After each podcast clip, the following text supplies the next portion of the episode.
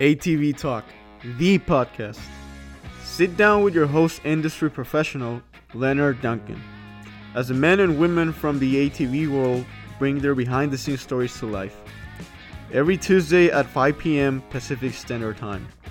And remember, dream big, it could be your story one day.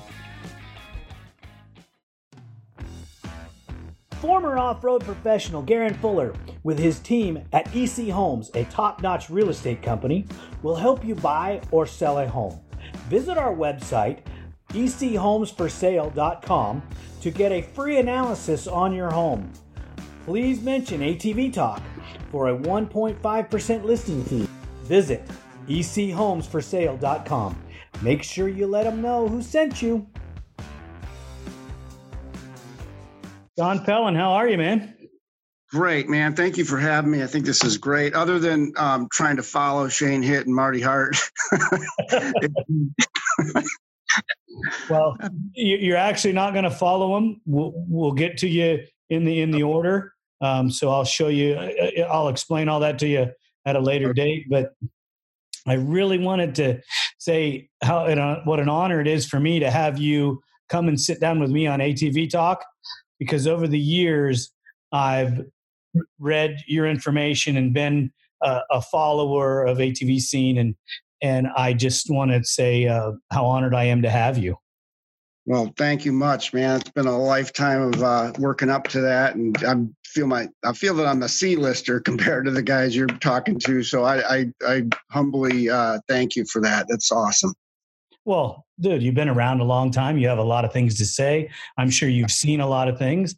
Um, that being said, where did this start for you back in the day with uh, i believe you were around in the three wheeler days yeah it's, it's kind of cool that I'm, I'm, i get to talk about this angle because i'm usually the editor that does the talk you know does the writing and the i'm on the other side of the camera so it's kind of cool actually i i got started way back in uh, driving by a, a, a three-wheeler that was for sale and it was something i had never seen before it was blew my mind and uh, my mom and I drove by it and had to turn around and go back. What was that? We never seen anything like it with those big, huge tires. It was an ATC 90, a 1974 ATC 90. Crazy.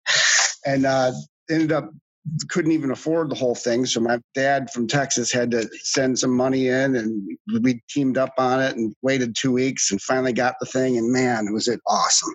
And that spawned the whole thing. I was, it was it, it just changed my life. And then a, uh, a couple months later, we got another one.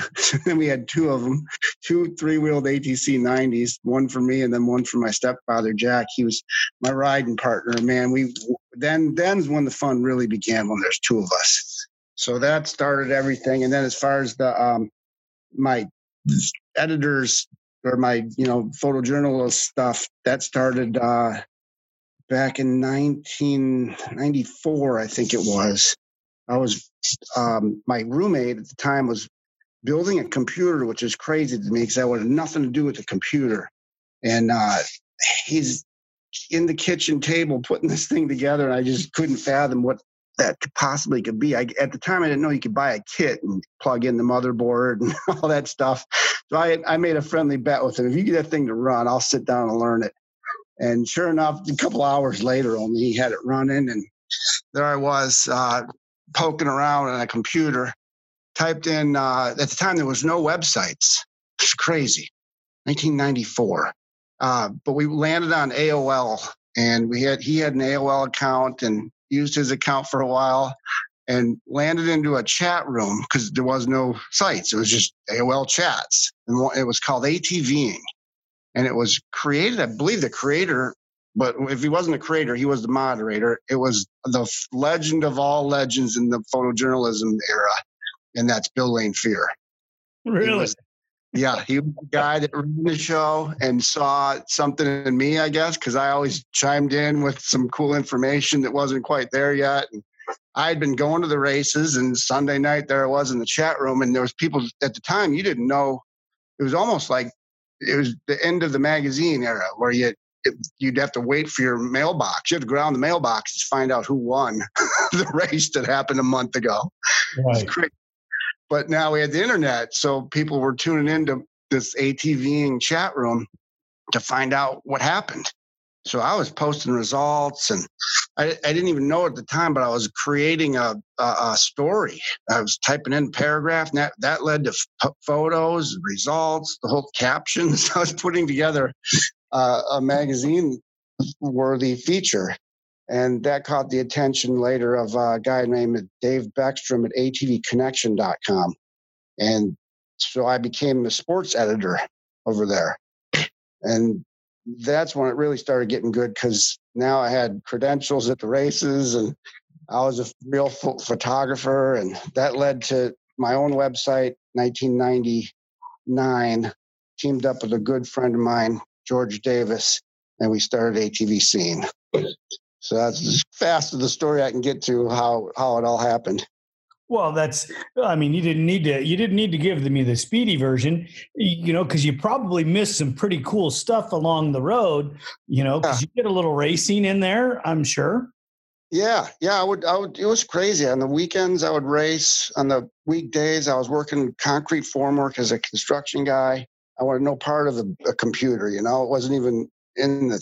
Didn't even think of something like that. And then I met George, and George was. Uh, pretty into computers. I met him on the chat room, I believe. yeah.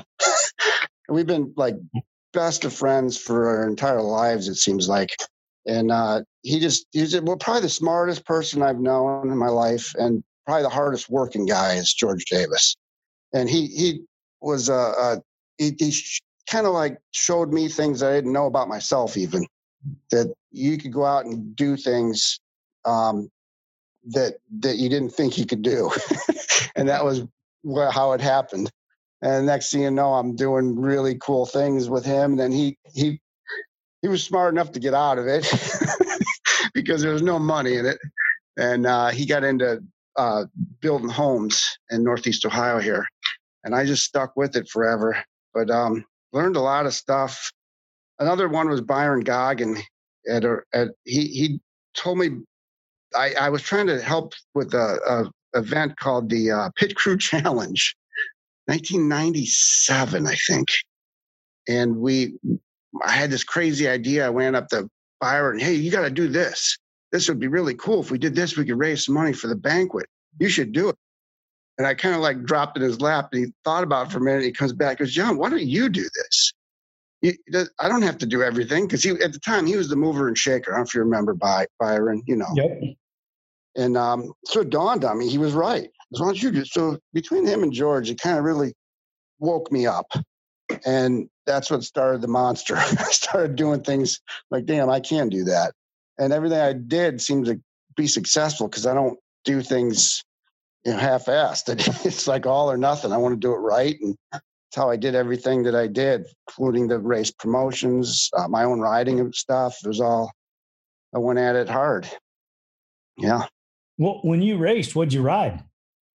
Uh, I rode three wheelers. I was, I was, always pretty good with the stock class, which is crazy. I could bring out a stock machine better than a lot, and uh, that holds true. in like the ride intros that I would go to, I always felt like, man, I could ride this machine better than a lot of a lot of other editors and anyone that ever touched a stock machine. I just have this knack of getting the most out of a stocker.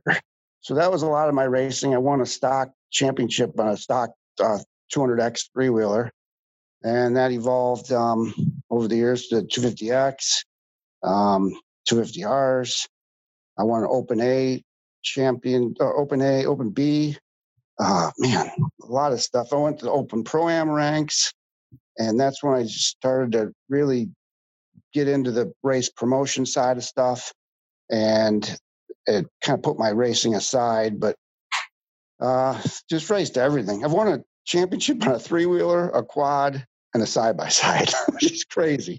And I came close on an e bike last year. I was winning the, the e bike national championship, the GNCC series. I couldn't believe it. Barry Hawk and this other dude, he won all four races, and he, he, I ended up getting third. But how cool is that? So now I'm racing that too. So I'm not letting it go. I don't want to get um, old, so I'm still racing mountain bikes now and and uh, a three wheeler again, believe it or not. That's so, pretty awesome. What what three wheel are you riding? It's a uh, stock. They call it the stock is shit class. it's, it's, at Pine Lake, and uh, it's the coolest class. It's, uh, the three guys brought it up, uh, created it, and it's the hard, stock hardtail class. It's the 185s and the 200s.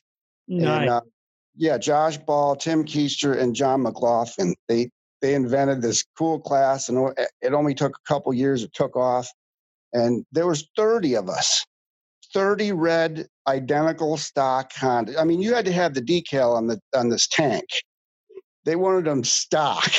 That's what was awesome. you can the axle and have different tires, which is makes it safer, which which is a good thing. Otherwise, we're all tipping over and running over our foot and stuff. So we're, there we were at the 50th, but 30 of them down the front. It was the coolest thing. And I don't know what it is about it. It just cut. Maybe it's because they're only 11 horsepower. It makes it uh, more of a challenge. I don't know, but I, I really taken to it, and I've won the last three. That's incredible. Yeah, so fun. I never thought I would say that because uh, three wheelers. I was once they made a four wheeler. I wasn't no part of a three wheeler. It, it, was not as cool. But here I am again racing a three wheeler, and I, I shouldn't say they're not cool. They're way cool, but just the one the four the fourth wheel, as you know, it was it was awesome. Well, you need to send me some pictures of that class because I got to see that. Yeah, it's cool. I got a video. I'll just send you a link of the video. I I I, I was so uh, impressed with those what those three did with that class that I went and did a couple videos. One of them was killer. I think we have like fifteen thousand views on this video, and it's just a little highlight of the class and how what it's done for Pine Lake and the EDT series, which is the TT version of the GNCC. I mean the GNC uh, series because they separated it all, you know. But uh, this class. I yeah. miss I miss that because I think that the the TT stuff is just incredible. And you know, the guy I always like to watch, you know, Spader was always fast and always had a good setup, but Shane Hitt and Timmy Farr, those two guys, um, you know, there's a couple other guys. Greg Baker was really good at it. Charlie Shepard was good at it, but you know, consistently, Shane. If I'm going to pick Jimmy, man, I mean, those guys were just on it. No matter where you went, they were a force to be reckoned with. Yeah, it was. It's an art. It's not just uh, riding. It's setup, and uh, man, it's it's been fun. The TT, I, I love TT, but I also love cross country. I'm everywhere, man. I'm side by side. Um, like I said, e-bikes even, but every version of anything off road, I'm all about it. So yeah. what's up with the cheater bike? What do you mean? The e-bike. Come on, dude. Really? Oh, yeah, yeah. You're gonna sell out? I'm more exhausted racing that thing than, a, than my quad. It's like your heart rate's out spiked and you're just jamming. It's it's so fun. It's uh the hills are as fun uphill as they are down because you're just cruising up these hills and your, your line's different. Your your uh you're go, it's almost like a dirt bike. It's you got to try one. They're so fun and it's it's it's blowing up. GNCC has done a good job with it. They've made it legit, and uh, I'm I'm digging it. I'm doing as far as long as I can because I'm getting older. so I don't know if I can win one, but I did get second at snowshoe last year. That was awesome. So and I got top five at the last one, and I'm leaving a couple days for the, the last one of this year. And I, but had a bunch of bad luck um, this year. So I'm not running for a championship, but I'm still going to them. They're fun. Well, do they break it down in classes, or is it run what you brung? No, it's a, they got a pro class. Uh, they got a um, plus 50, a youth, a women, and an amateur. And I'm I'm racing the amateur class, which is the biggest class. There's usually 20 or more of us. It's pretty cool. That's pretty awesome. Yeah. You know, eh, not not to be nosy, but how old are you now? Closing in on 50. Yeah. Oh, dude, I got, I'm older than you. Yeah, I don't know. It's, no, I am. I'm older than you. It sucks age. And I, trying to not age. That's why I keep keep riding, keep life behind bars. You know, that's what keeps us young. You know, I, I think that there's something to be said for that. You know, you you you look at some of the older guys in our in our world. Um, you know, you we can talk about Marty because he's the focus of ATV Talk this week. He, dropped you know it's october 6th and and he dropped it's the day we're recording this um and that guy is close to 60 and he is in phenomenal shape um, I've been. Ta- I talked to Mike Coe. He is in phenomenal shape. He still uh, rides street bikes. Um, he's got a Banshee and he does some stuff. So the guys that are still doing things, Jimmy White's still super active. You know, right. older, and the, the guys that are still active in the off-road industry are still young. You know, you're not get busy living or get busy dying. and uh, there's another example is uh, Donnie Banks and a guy, local guy here that everybody should know his name but doesn't. Dave Simmons. He's won 11 national championships GNCC. They ride. I look. I'm on Strava, so I see their what they're doing every day. They're riding 50, 60 miles a day on a um, bicycle, road bike stuff, which I don't. I'm a mountain bike guy, but he's got to give him credit, especially Donnie. He's like almost had his leg amputated, and he's out there on a bicycle, pound and mile after mile. It's amazing. so yeah. Uh, you know, I've I've reached out to Donnie and and we haven't connected yet. I'm sure I really enjoyed that guy when we were younger. I mean, he always had a good story to tell, and you, you always got a laugh out of him. Yeah, he's something else. I I, I want to go to Georgia just to I want to buy a new bike every year just to hang out with Donnie Banks because he's, he's just an awesome dude. I love him to death. Always have, always will. Exactly. Uh, yeah, I think he is pretty great dude. Yeah. So let's get back on track a little bit and talk about when you were getting ready to start ATV scene.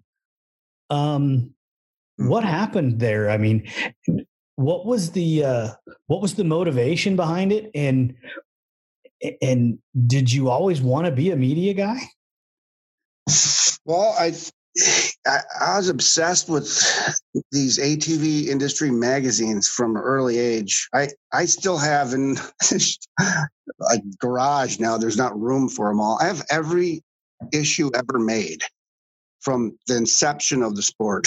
so I would I would tuck a dirt wheels in my history book every day I went to class. I was I wasn't reading what they wanted me to read. I had ATV news, three wheeling, whatever it was, it was always in my books, and I would read every paragraph of it. First was always the race stuff, and then I'd get into I'd, I'd sit there and I'd read about some utility trike that I could care less about, just to read what the author wrote. Usually it was Bill Laimbeer, like I talked about or uh, Steve Casper was one, and these old editors that were I never met them or anything, but for some reason I took a liking to their writing style, which I wanted nothing to do with English class or anything school related. But I, there I was, knee deep in, in these magazines. I still have them all, which is awesome. ATV News was the best, but uh, I, that's uh, probably the the early foundation that probably God had planned for me from a day one. And uh, with that, I got into, um, I met George, like I said, and I got into this race promotion stuff. And we, I was already doing ATV Connection. I thought, man, what if we had a marketing tool behind our race stuff? So that's where ATV Scene was. We did a, a weekly uh, column called On the Fast Track, and it was about uh, the inside scoop of the ATV industry, but it was really about trying to in, introduce people to our events. so ATV scene wasn't even uh, it was like a tool for our own race promotion stuff, but then it it took off bigger than our own race stuff. And I figured, man, this is this is pretty cool. What we got going here is is bigger than we even thought from the beginning. Because at the time it was the, one of the only online magazines that there were. Um, you wanted to learn about the sport, you had to wait out your mailbox for something you know once a month for a, a, publication to happen or you can click on to atv scene right. so it was cutting edge stuff back in the 90s and um, uh, one thing led to another it started to really work. So pretty cool. and you promoted do you still promote races today?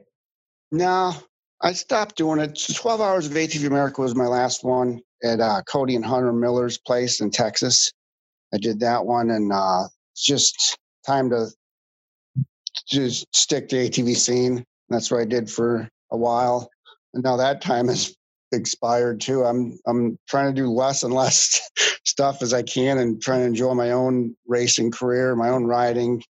Just trying to get my eyes off of a screen is good. So yeah, things are different now. But I haven't deleted the site or anything like that. I don't plan on doing that. Uh, maybe someone wants to buy it someday. I don't know, but it's still there. But I'm definitely not active like I used to be, uh, unless it's something meaningful, something I, that I want to do. I'll do. So very different. How it it happened is really crazy. Facebook took off, and my sole source of income slowly but surely just depleted to nothing. And I, it's crazy because the the only ad revenue I would have was these online banners. And I had a lot, most of the manufacturers were buying campaigns and things were good. And then uh, Facebook came about and the manufacturers and all the other advertisers realized that you could you could spend the same amount of money and be where the people were. And they were all, you know, camped out on their social media sites, mainly Facebook. So you can't quite blame them for leaving, but um, there's like it's very hard to make money in the uh, with a mom and pop website anymore. Everybody's on social media. So with that, I figured I'd become a YouTube influencer. so I went hard and heavy into uh, doing video reviews of of uh, machines mostly, and hit it pretty hard. And there's a lot of my if you type in I don't know Yamaha Grizzly or Kawasaki Teryx or a lot of these brands in YouTube, I'm coming up one or two. So I'm doing good with uh, the rankings, but at the end of the day, you got to have a ton of views to make any real money doing being a YouTube influencer. And our industry is too small for those kind of views unless you're unless you're just a, awesome at it and you're willing to go at it every single day. And then YouTube could cut the cord. You, are at their mercy. So right. I figured I'm going to curtail that too. So I've not given up completely. So I do I do have a couple other projects I'm working on for video stuff, but right now it's just time to do my own thing type of thing and stop being on that side of the camera. so yeah. Really? That's yep. crazy. Yeah. A lot changes over the years, that's for sure, as you could as you know. Well, we're on opposite sides of the of the microphone. That's one of the big changes. Mm-hmm. You know, I, I would never have, if you'd have told me back when we were in New York and you uh, asked me my opinion who was going to win, Gust or, or, or Wimmer, and uh, if you'd have told me that day that I would be interviewing you one day on my show, I would have said you're on crack. There is no way. Wait, I was the one sticking the camera in your face. I know. Right, right, and right. questions. Yeah. And and if you would have told me the roles would be reversed one day, I would have never I would have never guessed. Right. And the industry too. Who would have known that these that Yamaha and Honda and all of them would make this, except for Suzuki, a twenty-five thousand dollar machine that you drove. I would never have thought that back in the day that side by side movement would take off like it has. You know, I, I can't believe it. I think it. Uh, you know, I'm not a fan of, of UTVs. I'm not. I don't think they're not good, and I and I don't begrudge anybody for driving them or racing them or going that direction. I, Me personally, I can't spend much time in them because I get motion sick sickness driving them. Yeah. I mean, come yeah. on. Uh, I had my with one in 2013. I I lucked into a deal with Polaris and got a test unit and got to race GNCC with it, won the championship with it. It was freaking awesome. I can't believe how fun it was. But I was over it, and I am now. I'm over. I can't even relate. They're they're like trophy trucks. There's there's so much money, and at the end of the day, it's kind of like playing a video game. You're not really riding. I shouldn't say that. There's a lot of talent, but it's just it's not the same. That's why I'm I'm as long as I could lift a leg over a something and ride it. That's what I'm going to do. Well, uh, that's exactly my point. Yeah. You know, I still enjoy riding. I don't get to yeah. do it very often because we spend so much time building um, and mm-hmm. working in the shop. But occasionally we get to go test, or or we take a day and we get to go ride something. Um, yeah. And, and, yeah, I love to ride. Uh, I still do.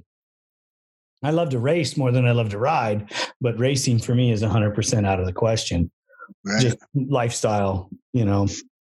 Um, but the UTV, it's fun to drive. I, I get why people that that don't have any off road experience jump in one of those things and think it's the greatest thing ever. Right. You know, they're yeah. they're easy to drive. They handle really well. They I mean, unless you do something stupid, they really don't. You really don't crash them. I mean, a lot of people do, but it, it's because they're way better. The cars go way faster than the general public needs to go. Well said. it's exactly it. Yep. Well, you know, I mean, you get the guys out there, they get their family and they strap them in and they go tearing across the desert, not realizing that there's an etiquette to how you ride the trails, how you drive the car, which side you're on. You know, do you do you uh, yield to this guy or do you yield to that guy? How the system works, and and nobody takes the time to teach these people anymore, and that's why you have as many wrecks as you do. But yep. it, you know, it is what it is. You know, I mean, I don't want to harp on UTV people uh, because they're out there having a ball, and and yeah, yeah I'm probably jealous because I'm still working while they're playing. yeah, yeah.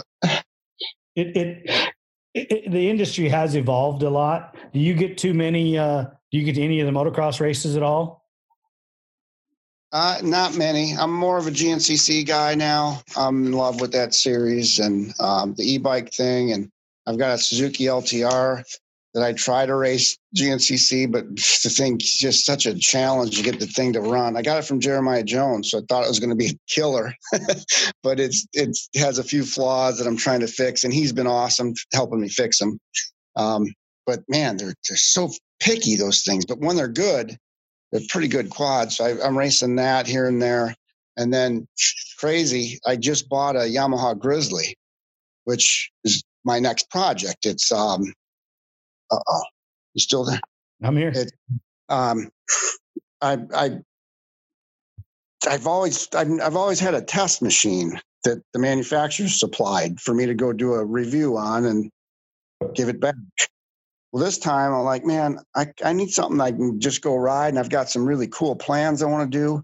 So I was thinking of which machine do I want, and um, like, man, I'm, that's not, I'm, I do not have any question. It's the Yamaha Grizzly. So I'm like, damn, I want one. So I'm going to buy one, and I couldn't get it. I waited two months for this thing to come in because our industry is so uh, plugged right now. It's like it's great out there. The dealers couldn't, they can't, the manufacturers can't make them fast enough. Which oh, is amazing. It's the it's, same thing on the West Coast here too. It's awesome. I'm, I'm some love. So with that, like, damn, my grizzly is pretty damn popular here because you can't find one. So I'm online reading more about you know people what other people are talking about, and um, there's a huge following for the grizzly stuff. So I'm going to do a video review on it and um, kind of do some very different things with it. And one is race GNCC with it. We usually they're all racing Can-Ams now because they're a thousand cc. So I want to go race a GNCC or two, not too many. I don't want to break it because it's mine. but then I'm also going to ride it from point A to B, uh, North Carolina, Oregon, for, on the Trans American Trail. Just uh, something on a like a bucket list thing. So right. it's going to be cool. So I'm putting together this really, really cool Grizzly that's got, you know, all the tires and wheels and shocks and everything you'd ever want on a four by four, but is also capable of uh, long, long rides. So it's going to so, be pretty cool. So have you spent any time with Penland? Mike Penland? Yeah. No, no, I remember you you bring that up because he was an excellent four by four guy.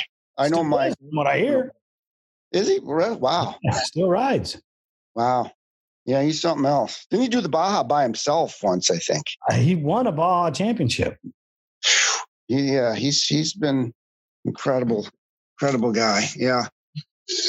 No, I, I, anybody hearing this wants to go with me, including Mike. Let's do it. I'm riding from North Carolina. I'm on east, the, right at the Atlantic, right all the way to the Pacific. There's a trail, the Trans-American Trail that goes to the whole state, the whole country.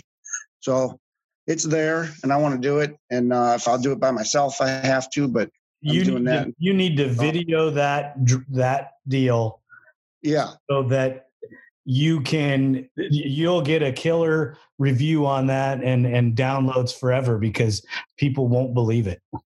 I know. You tell that to people, especially the ordinary Joe, they can't even fathom what you're saying. A lot of people in our industry do have heard of the Trans American Trail, but if you're out of our industry, you have no idea that there's something like that that exists. It's just one more thing that makes America great, and what a great way to see America.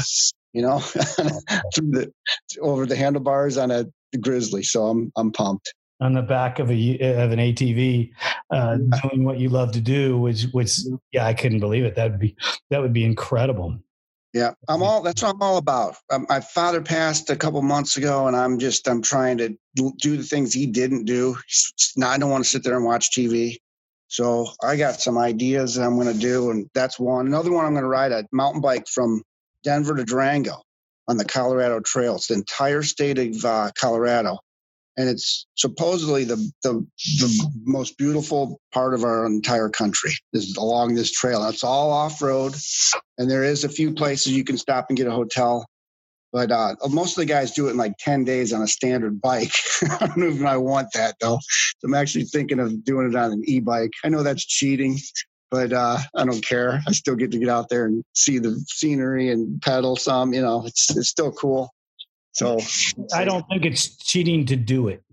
Right. You know, if right. you go do it, then the rest of us have to take our hats off and and bow down because we didn't go do it. You know. Exactly. Now you get it. You get it. But there'll be a lot of riders. I know. I'll, I'll maybe see them out there that'll you know argue. Oh, that's not you.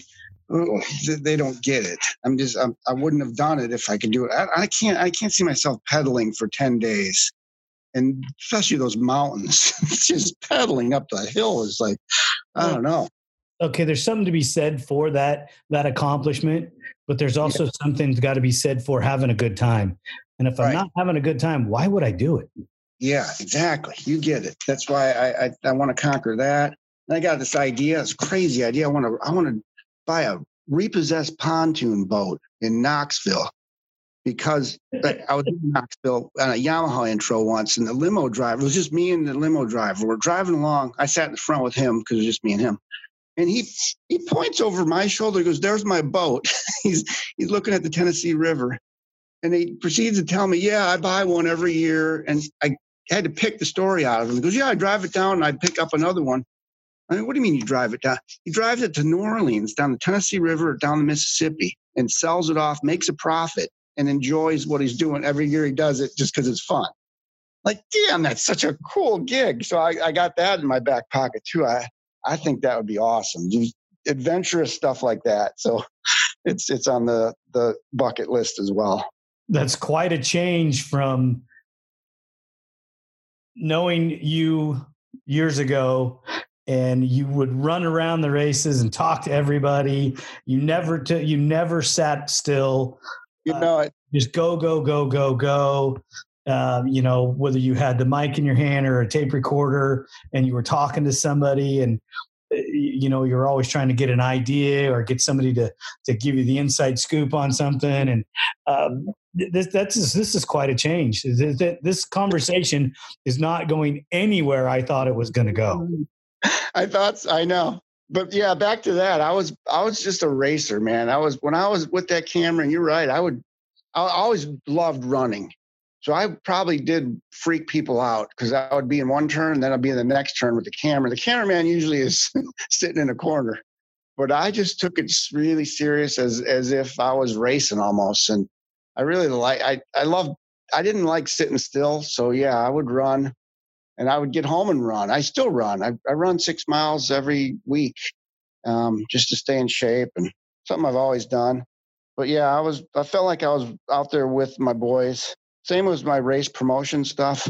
I think a lot of people respect respected me and got along good with me because I was just one of them, including all the pro class guys and yeah, basically gave all the money away because I wanted I wanted my boys to to be something because the sport wasn't going the way I wanted it to go. Um, I, I, I was stupid enough back then to think that it could be just as big as the, the supercross guys. I don't know. I feel dumb saying that now, but I back in the day, I really thought people no, could relate. It's a dream and a passion that we've all held on to, and you know, I'll, I'll tell you, I love this industry and I put everything I have into it, and I have ever since. You know, I was born into it uh, with my dad being a an engine builder for the you know the, the race team when I was a kid to uh, you know just growing up around three wheelers and four wheelers and well three wheelers mostly and motorcycles and yeah I've always dreamed that our industry could be bigger than it is. Um, Me too. And, and, and until you get corporate advertising outside of the ATV industry, it's just never going to happen. You have to have TV time, you have to have the glitz and the glamour, and you have to have something that grabs the people uh, and gets them to you. And right. that's just something that, unless you're racing under the lights like Mickey's, you were never going to get. You were just never ATVs. You're just never going to get there. On an outdoor motocross track, most people don't want to watch an ATV. Yeah, it's not exciting enough. But you get them under the lights, uh, and you get them at a Mickey Thompson, or you get them at a at a TT track. You know where they just the the the, the glare you know of the chrome and the the shine of the plastics and and you know you, when you see an atv going down the straightaway and pitching it into the turn at you know 80 90 miles an hour it just it floats. It's just mesmerizing and, and amazing. I couldn't do that. That was something i agree. It was something we had that i thought people could relate to too because they had a four-wheeler in their garage but they couldn't pitch theirs sideways like that. But still I just figured it was going to blow up. I that's why I had those big thirty thousand dollar purses and everything. I thought the next year it's going to pay off. Toyota is going to come, Chevy truck, somebody's going to dive into this thing full bore, and it never seemed to happen. I, it sucks, but that's how it went down. But I tried, that's for sure. I gave away. But but see, you did help whether you think so or not you did help you you kept us going and and inspiration like that you can't take you can't look back and go i didn't do any good or it didn't help it did help it gave hope to everyone in the ATV industry that we can still be something and we can still achieve our goals. Um, there are still a few guys out there getting paid, uh, not a lot, but there's a few. But ATV racing is bigger than you think as far as the passion that the people have and the love they have for the sport when you see pro guys that are big name dudes that people know them all over the world and they show up in the back of their pickup truck and unload their bike by themselves pop out an easy up and sit there at the track all day long just to race their two motos and make 10 bucks right know? and that's you see awesome. it week in and week out and that's what atv racing is all about and and and the passion for it and and just the love of the sport so don't take anything away from where you, what you did. It, it, did work. It did succeed. You got those purses paid you know? Those, uh, success isn't always measured with money. So I, yeah. I, I thanks. Yep. And it's been awesome. I mean, I, I, through God's grace, I've been blessed beyond belief. Like I was telling you before, the friends we have, including you and everyone, I, I any state, you pick a state, and I bet you any money I could flop down there and stay for a week. Even, I mean, I got good friends everywhere, and it's uh, because of the industry and what we've been in it. You know, you you the same way, right? Oh yeah, there's I can I can p- almost pick a country. Great. Who, who can say that? You know, I mean, I, I'll I'll go to like a campfire deal and just hanging out with ordinary people, and I'll sit there and I'm like, damn, his story, his story, his story, and all three stupid stories were like so boring, and they're talking about their favorite roller coaster or their their foot their football thing that they're involved in or these stupid things. I'm like, that's your big story in front of the group here. And I, I almost feel like, man, I can't even tell my story because I'm gonna I'm gonna blow these people away. I'll show them up. So I'm like, I got stories that'll there, and I I know that everybody listening to this is probably nodding their head, yeah, too. The Wes Millers and the, the, Tim Farrs and the and the people in our industry. I just the name came to my head, but we've we've lived. You know, it's it's it's so cool that to to got to live this ATV industry dream that I've had, and I'm still doing it. That's what this is all about. That's what ATV Talk is for. I want to hear the story. I got hundred. it's great. Oh well, if you got a hundred of them, let's hear one. Um, one that comes to mind is uh, I was I, I wasn't just a racer, a promoter, or a photojournalist. I was actually like representing riders. and that's where the fun came in. Matt Coulter, uh, Tim Farr, uh, Corey Ellis, um, helped Travis even your guy with a resume once, I think. But the Tim Farr one, I'll, I'll use that one. I don't know how much time we have, but somehow I inspired Yamaha to listen to my idea, which was to suit up Tim on a, he had just built this 426cc uh, Laeger chassis quad and it ran 250R plastic on it. I told Yamaha, what if we put blaster plastic on this contraption he's made, which sounds crazy, but they they were awesome. They heard me out and they thought, well, we don't have any sport quad coming, and even in the future, it was 1996, I think. Um, but we're we're all ears on what you got. I'm like, yeah, we could. So I wrote, I did this really in depth uh, proposal. I mean, it had it was killer. It had charts and graphs and color, and sent it to them, and it impressed the guys at Yamaha enough to fly Tim and I out there, which is unheard of. I can't believe it happened even. So there we were. I met up with uh, Wayne Meridian. He was going to be a part of this deal, and we were going to race in the the Pro Quad Series. Tim was going to be a factory Yamaha rider, racing a white a 426 Yamaha engine and make it look like a blaster. You follow? Yep. So we're we're sitting at a round table with Yamaha. I, I, I just was blown away at the that the fact that that even happened. Much less that we got up, everybody shook hands. All there was like six of us, and it was uh, the top guys: uh, Mike Martinez, Bob Starr from Yamaha. Um, I don't remember Steve Nessl was there yet. I don't think he was. Um, but anyway, it was Donnie Luce was there. Yeah, I don't remember if he was there yet. Anyway, they were like sold on the idea. The three of us had pitched this idea that was going to happen. We came out of that meeting, and I'll never forget Tim and I and, and Wayne. Wayne, right away, we're going to a steak dinner. We're celebrating.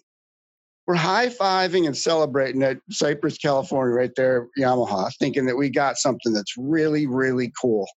And it the excitement will never i'll never fade out. It's there. It, unfortunately it didn't happen. There's some stupid excuse. Probably an attorney told them no. But there was just a awesome thing that almost happened. It just came to mind why i thought of that. I just came one of the things that came to mind. Um, a lot of a lot of adventures with matt coulter corey had a lot of fun with corey man jeez um, not enough time in the day to talked all these the things that we did, but just crazy fun times and um, great people. The industry's full of great people. I I believe it hundred percent, and and that's why I keep reaching out to everybody that I can because I want to hear your story. I want to hear the you know the good times that you had and and the people that you interacted with and the things like going to Yamaha and I, I mean there's so many backstories yeah. That the fans never get to hear. It's not fair. They need to hear the story. They need to hear the things that you got to go do that you know they're never going to know because you're not putting it out there. True.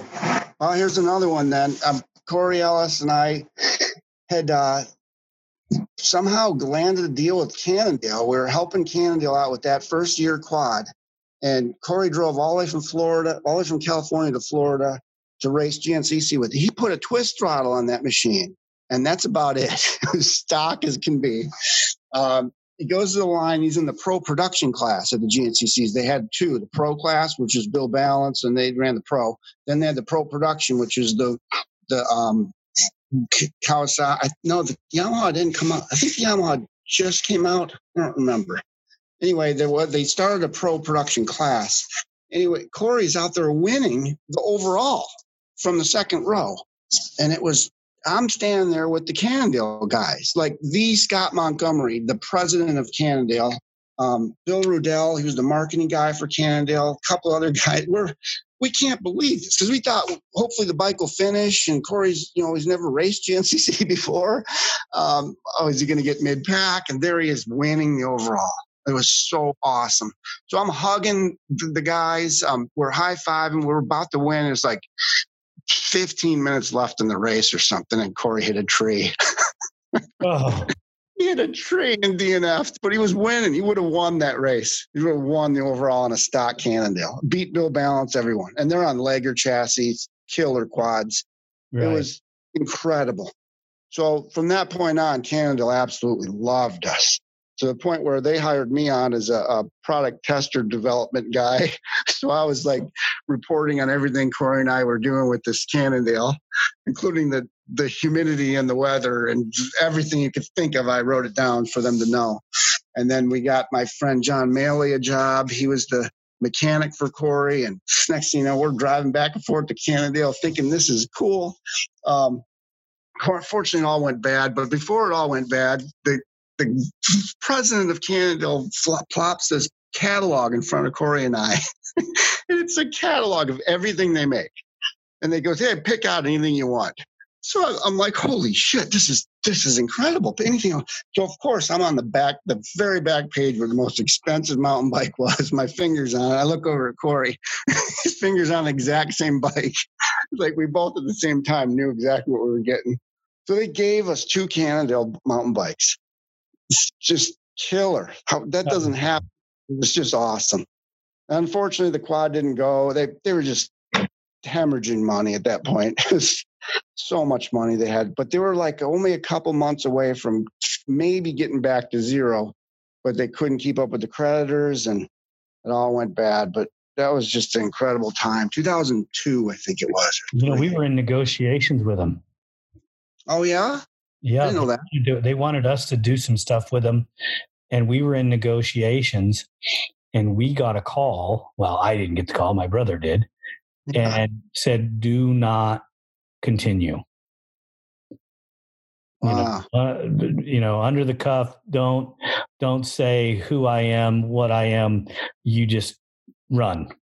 Wow. And yeah. We, and yeah uh, okay we he hangs up the phone with that takes me in the office you know because we were pretty excited. I mean we were still pro honda pro yamaha guys but hey if the factory wants to spend some time with us okay you know we'll, we'll do what we can. And he takes me in the office and we were both a little disappointed. And the next day wow. poof the bottom dropped out Damn. Who was the? Who, can you tell us who it was? I am not gonna. I am not gonna relinquish that one. That's you know. me and dig a scoop up.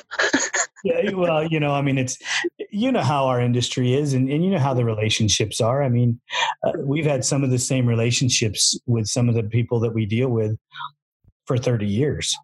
Right. Yeah. You know, it just never changes, and and uh, they become your friends. They be, you know, you you rely on them. You bounce ideas off of them, and you, you know, if you have a team thing going, or if you have a writer package that you want to work on, you you call these guys and say, hey, you know, this is what we're thinking. What do you think? and uh, they give their input and if they can help they help if they don't you know they say hey i think you should call this guy or i think you should call that guy and and you roll with it and then go. But yeah yeah. How cool though that american made bicycle company would even think of such a thing much less do it. They built that motor in house it wasn't a Rotax motor. It was an aluminum frame liquid cooled fuel injected it was crazy what they they were so far ahead of everything at the time. Must have blown away the guys at Yamaha, you know, who had the y, YFZ uh, I. Think, I think if they would have used a little bit more factory backing from Yamaha, Honda, Kawasaki, Suzuki, something, I think they would have would probably would have succeeded because they went out on their own too far. They spent right. too much money. Yeah, uh, you know, and and it and it didn't work. Uh, they never the motorcycle never did muster any gravity, right. any traction at all compared to the right. ATV. Yep. Hmm. Yeah, and Kate, that whole company. KTM did the same thing to us. That was a nice quad too. KTM, they thought they had something there, but I'll have to bite my tongue. Okay. when you come, when you look at Honda and you look at Yamaha, you know the Suzuki LTR is not a bad machine either, but you just can't beat what right now. You know, for longevity of life and durability. You know, eh, some of the KTM motorcycles are are really good. Um, granted, I'd ride red before I ride anything else, but that's just me. Um, yeah. But I've heard that that uh, two stroke 300 they have is just phenomenal. Just an amazing bike. And, and I want to go ride one. Would I ever buy one? No. I mean, it's just a personal uh, conflict for me to, to go buy a, an orange bike, you know? With you, I'm, I'm all for the big four. They, what they've done and accomplished, like this 200S I have out in the garage is a 1986 three wheeler. It's so overbuilt. It's just unbelievable how well made it is. And it's because it's a Honda. And the same thing with my Grizzly. When it came time to buy, I wanted a four by four. I didn't even think. I know those Can-Ams and Polarises are tempting. They're big bore, fun machines, but it wasn't even when, my own money comes, it's, I'm putting my own money down on that dealership. Mm-hmm. It's definitely going to be a big four. And you're right, Yamaha or Honda. That's mostly what I was looking at. Yeah, you know, I mean, in the sport quad industry, same thing. You know, Suzuki would finally come out, like they came out with an LTR, awesome bike. Yeah. You're having little quirky issues with it. I don't know what they are, but I could probably guess a couple of them. Uh, yeah. because they just ran short on, you know, spending the money to make it just a little better. You're probably right. Yeah. You hey, boy, run though, they're worth it. But yeah, it's fuel injection stuff, the swirl filter and the fuel pump and stator. There's all kinds of stuff, little glitches that you got to constantly look after. But man, I love the bike though. Oh, they handle phenomenal, and yeah. you know, Chris Borich won how many titles on that thing? Most winningest state GNCC rider in, in ATV history, Chris Borich. Really? Honestly, yeah. I did not know that. No. And, and only recently he's on a Honda because I think it's because Phoenix Honda gave him a deal. Otherwise, he'd still be buying used Honda, used Suzuki's and right racing those. He's good at it. Yeah. Yeah. They tried the Yamaha for a little while, and we tried to help a little bit in, in just satellite form. You know, just when they would call and ask questions. Nothing. Huh. Um, but mm. Uh, they were they were trying to compare the the apple to the orange, and you know that Yamaha was never going to be a Suzuki, just never was gonna. And you can't do what you did for the Suzuki on the Yamaha to make it work. And yeah. um, you had to you had to figure your platform out with how you could make your Yamaha work.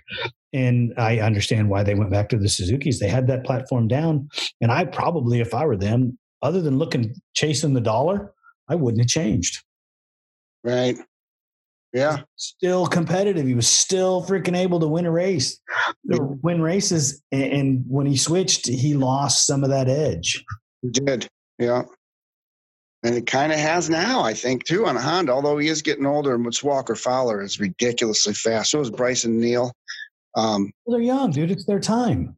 Yeah, and Chris is getting older now, but yeah, he's on a Honda, and I don't know if it suits him as well as that Suzuki did. But you know, you, when you ride, go from riding a Suzuki that turns pretty phenomenal. I mean, I, I don't know if you have a better turning ATV, sport ATV. That Yamaha turns good, but that Suzuki freaking that's half that's half a bike length inside the Yamaha, and then you get on a Honda that that is the weakest of the turning goes through the bumps better than the other two, but it, it, you know what you give going through the bumps, you lose in the turns. You can make them turn better, but you're never going to make them turn like a Suzuki. So that might be something he's fighting. You you just don't know. I don't know enough about their setups to uh, yeah to argue one way or another. Right. I know that if you're going to come to me and you want to build a desert bike or you want to build a, a works bike, I'm putting you on a Honda. Right. you know, I just it, it's proven it's a proven deal. Even though you know Mike Sloan and I won the works title in 2018 together on a Yamaha, I mean, it was that was pretty exciting, um, and it's a good good machine. Don't get me wrong, I, I liked it. Um, I just know the Honda way better. Yeah, yeah. Hey, I jotted something down here to ask you. Um, a, you, you're doing all these um, interviews with people. Just remember this part because I don't think you're going to know it now, but maybe it'll come to you in two years from now. In 1969, there was a, a Pismo ride intro for the ATC 90. I'm a big AT three wheeler buff, as you know. I even have it's uh, the first year ATC 90. But they had Honda actually made by hand 130 of these US 90s, is what they were called at the time, and had this huge ride event in, in Pismo. And I know there's video out there somehow. Some there must have been a news channel or something. I'd love to score the video from that intro event. So would so, I. Um, I. I can tell you. I can tell you from firsthand knowledge from my dad. And and if you listen to episode three, okay, my dad was at an intro for Honda because he worked for Valley Motorcycle Sales, which was El Cajon Honda. Wow. And they had Triumph, and which is now Moto World. Okay. Huh. And, yeah, yeah, and and he went to that first intro, and he was, looked at, looked at that three wheeler and goes, "Who in their right mind would buy that?" and look, they sold six point five million of them. And, and and okay, the man made his dynasty off of it. Incredible.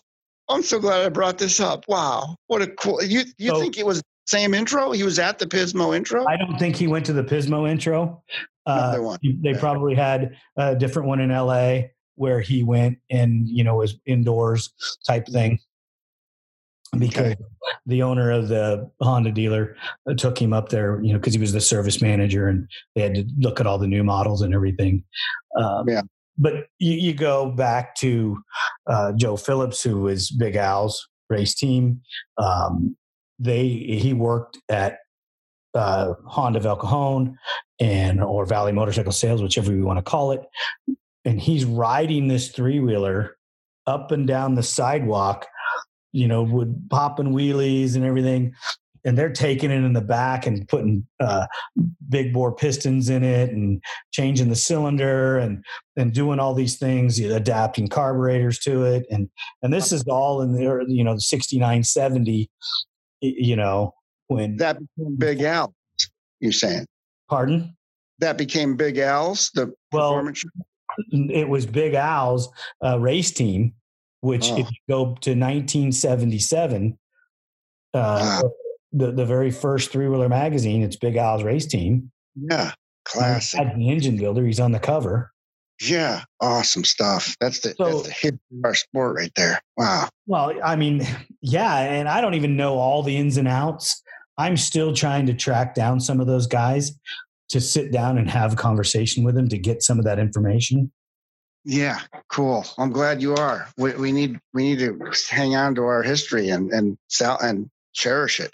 So well, yeah, the problem you take guys that are winning championships or young guys that are coming up in the sport, and they have no idea where this started. They're thinking, "Oh, four wheelers are it." You know, that's the only thing that's mm. ever been. You know, GNC is the only thing that's ever the, the only place you ever race, or or GNCC is the only thing. You know, because they're maybe on the East Coast, or that's the only feed they get, and they don't realize that there's a whole group of people that started this industry and there's some on the east coast. There's some there's some history that i don't know on the east coast? And i'm trying to track down people that can give me information or verify information for me.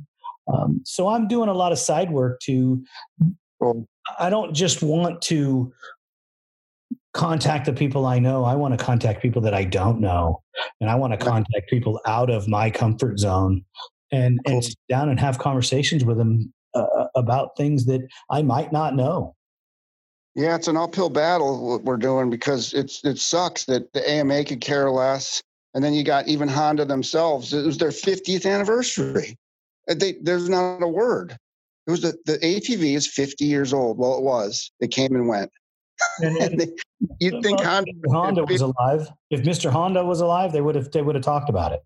Right? It just sucks. So there's like you, you got it's an uphill battle trying to share hold on to this because nobody else seems to care. There should be a Hall of Fame, like a in the AMA should have a, a, a the on the wall. eh, Gary Denton's still not even on the wall at AMA. I don't think.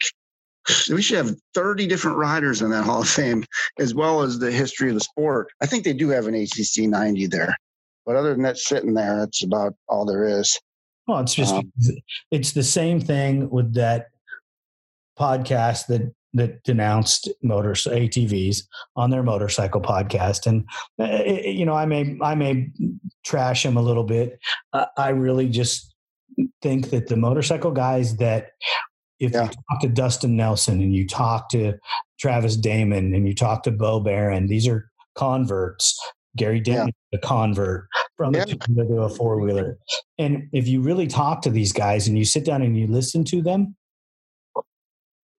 it's way harder to race a quad than it is to race a motorcycle. Right on. You know, Yep. uh, Dustin Nelson, when his episode comes out, he talks about the body, the muscles in his body that he had to develop to Oh, a quad that you didn't use riding you know, a motorcycle. yeah. And he was in Yeah. he was in phenomenal shape, but he wasn't in right racing in ATV phen- phenomenal shape. Yeah. Awesome. That's going to be a good episode. I love Dustin Nelson. Good dude. Oh, super, super. Uh, hi hi well, his answers are out of the box and where people aren't thinking. He's looking at it from a different angle, and when you get done listening to what he says, you just go, "Wow!" Blows Right your on. mind because you weren't ready for that, and you didn't see it that way because you're looking at it two dimensionally, and he's looking at 4D. So well said. And I agree. I, I've gone to a bunch of Yamaha ride intros where Dustin's there. So I get to go actually sit down with him and go ride with him, which is Right. so cool. There was one that comes to mind. It was this Yamaha had us out to ride the Yamaha Raptor 125, which is crazy. But we had the biggest blast banging bars out in this little little mini course with these little 125s. It was so cool. But yeah, I I, I got to know Dustin at these ride intros more than the racetracks. And yeah, I, everything he said is right on. It's so so correct. so yeah there's i mean there's such a big there's so much to this and there's so much more that we need to talk about and that we need to bring out. And i'm hoping that atv talk will allow an outlet for people like yourself and other people to tell some stories but you know get their passion out there and why they love atv racing why they love atvs in a whole whether it be three wheelers or four wheelers and you know, I've been I've been around a long, long time, and I don't know everything. I don't know all the history, but I know a lot of it, and I know a lot of the history from Duncan Racing because I am a Duncan and I have been there. Um, and it's not the only company. I want to have the other guys on. You know, Right. I, I, I want to reach out to Wayne Meridian and, and you know Curtis Sparks and uh, Mark Baldwin and, and have these guys sit down and have a conversation with me about the industry and and tell me some of their stories and so, tell me some of the things that they remember and it, that's what it's all about. I'll help you all I can. I got pictures if you need, whatever you need. You just hit me up, and I'll, I, I'm all for it. I think what you're doing is great. I think you're the perfect person for it.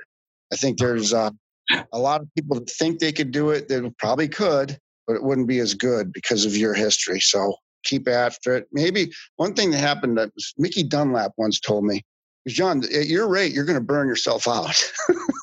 So you should slow down and uh, maybe you know be careful because you, you it'll happen fast. You'll burn yourself out and you will have nothing to do with the sport anymore.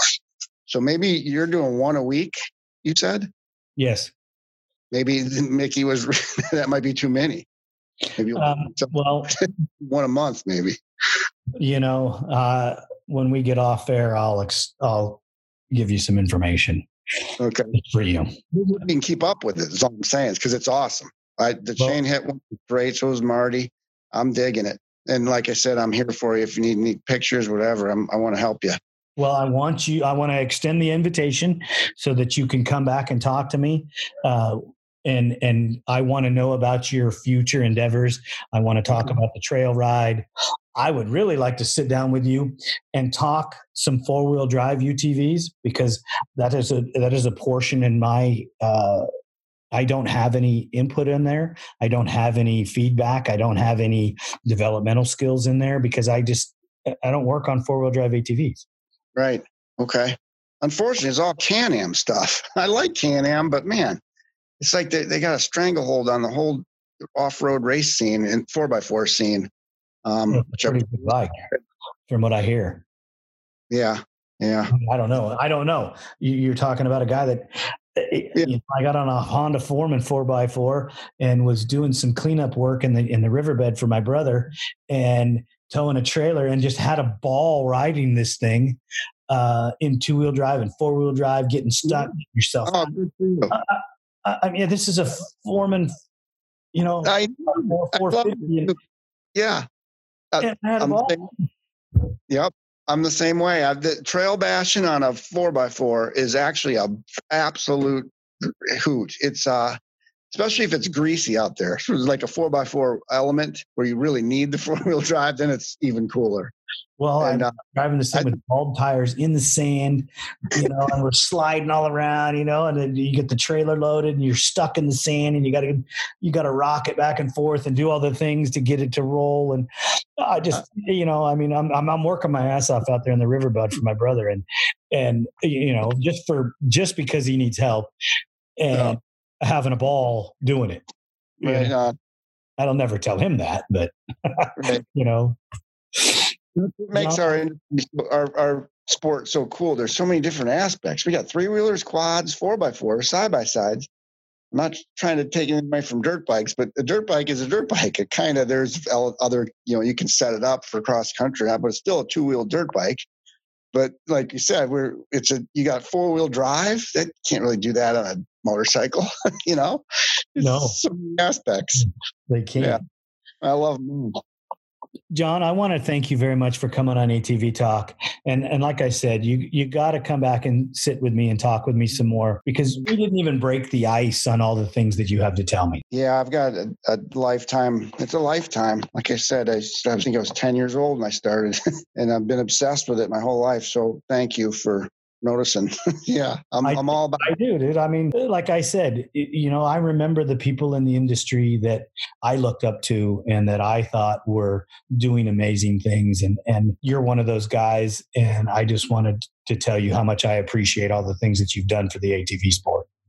I, I appreciate it right back. It's an honor to be talking with you. So it's likewise.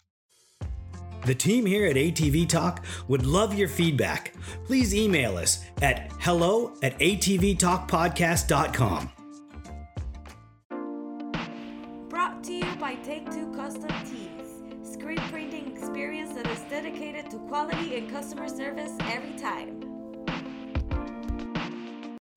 San Diego's Body Evolution Wellness Center with over 17 years experience.